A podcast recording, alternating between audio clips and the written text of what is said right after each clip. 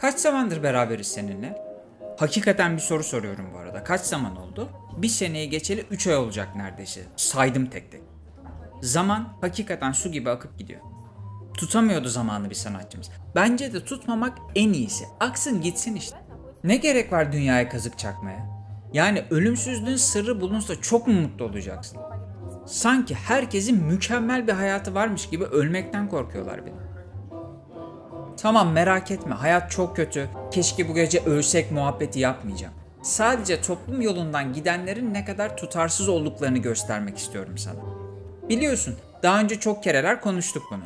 Toplumun kendi kendine uydurduğu ve sorgulanmasını teklif dahi edemediğin bazı yazılı olmayan kuralları var. Mesela ne demiştik bir önceki konuşmamızda?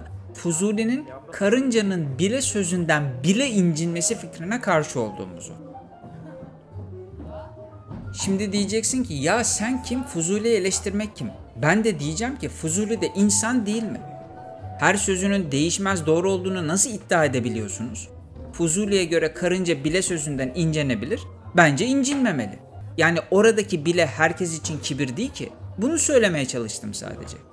Toplumun üzerine düşünmeden bu sözü büyüklerimiz söylediyse doğrudur şeklindeki hareket mekanizmasından rahatsızım sadece. Dün de böyle bir örnek aklıma yine okuduğum bir metin üzerine geldi.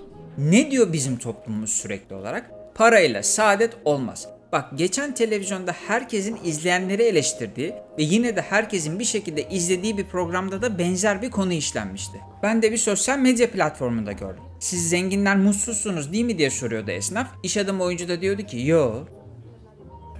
Bak bunu Albert Camus şöyle özetliyor. Para mutluluğu satın alır. Bunun altında çok güzel bir biçimde dolduruyor. Gel kamu nasıl özetliyor bunu onun üzerinden gidelim ve toplumun neden buna karşı olduğunu da sen zaten direkt olarak anlayacaksın. Bizim toplum zerre sorgulamadan hemen kabul etmiş durumda bunu bir kere. Parayla saadet olmaz. Bunu bazı zengin kesimler de sıklıkla dile getiriyor. Para mutluluk getirmiyor diye. Haklılar elbette. Sonuçta milyar dolarların da olsa sağlığın yerinde değilse mutlu olamazsın ki. Daha kötüsü sevdiklerin sağlıklı değilse çok daha üzülürsün. İyi ama o hastalık sadece zenginlerde yok ki. Fakirlerde de var. Biri zengin, biri fakir, ikisi de kansere yakalanıyor ama fakir olanın işi çok daha zor. Yakın bir geçmişte benzer bir örnek üzerine konuşmuştuk hatırlarsın. Lakin parayla saadet olmaz düşüncesini besleyen iki farklı damar var. Birincisi zenginlerin bunu sıklıkla dile getirmesiyle gelen bir damar. Bir de fakirlerin bunu sürekli olarak söylemesiyle beslenen başka bir damar. İlkinin nedeni çok açık. Parayla mutlu olamayacağına inanan milyonları gerçekten 3.30 paraya çalıştırabilirsin. Zaten daha fazlasıyla mutlu olamayacağını kanıksayan herkes elindekiyle mutlu olması gerektiğini düşünür. Bir de ihtiyaçlarını lükslere haline getirirsen değme keyfine. O zaman herkesi 3 kuruş paraya çalıştırabilirsin. Birileri itiraz edince bütün iletişim kanallarından da fazlasıyla mutlu olamayacağını tekrar hatırlatırsın. Kimse daha fazlasını istemez olur. Diyeceksin ki e bu anlattığın gerçekten bu kadar kolay mı? Emin ol. Çok daha kolay. Neden çok daha kolay biliyor musun? Diğer damar yüzünden. Parayla mutlu olamayacağını kanıksayan milyonlar daha fazla yorulmak istemezler. Toplum yolundan giden herkes nedir sonuçta? Kötü. Ya tamam kötüler de başka bir şey daha var. Nedir? Tembel. Bak fazla para kazanma motivasyonu çok çalışma ve yorulmayı da beraberinde getirir. Uykusuz geceler, sürekli olarak başarısızlıkla yüzleşme korkusu, elindekini yitirme, gördüğün gibi kan ve gözyaşı kokar bu yol. Bu yoldan yürümek istemez insanlar. Ancak sığınacak bir liman da lazım. Nedir bu? Parayla saadet olmaz. Bu neye benziyor biliyor musun? Sağnak yağmurda gördüğün bir tenteye. Koşa koşa oraya gidersin ve oradan çıkmak istemezsin.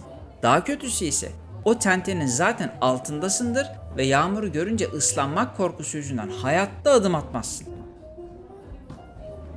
İşte parayla saadet olmaz sözü ve benzerleri toplum yolundan gidenlerin sürekli doğruymuş gibi anlattıkları içi boş bu laflar bu tenteye benzer. Tente gibi içi boştur ama insanları bir arada tutmak konusunda inanılmaz maharetlidir. Yağmurda yürümek risk almaktır. Yağmurda yürümek zorluğa göğüs germektir. Yağmurda yürümek gerekirse hastalanmayı da beraberinde getirir. Ama yürürsün ve ilerlersin. Parayla saadet olacağını bilen insanlar tente altında beklemezler.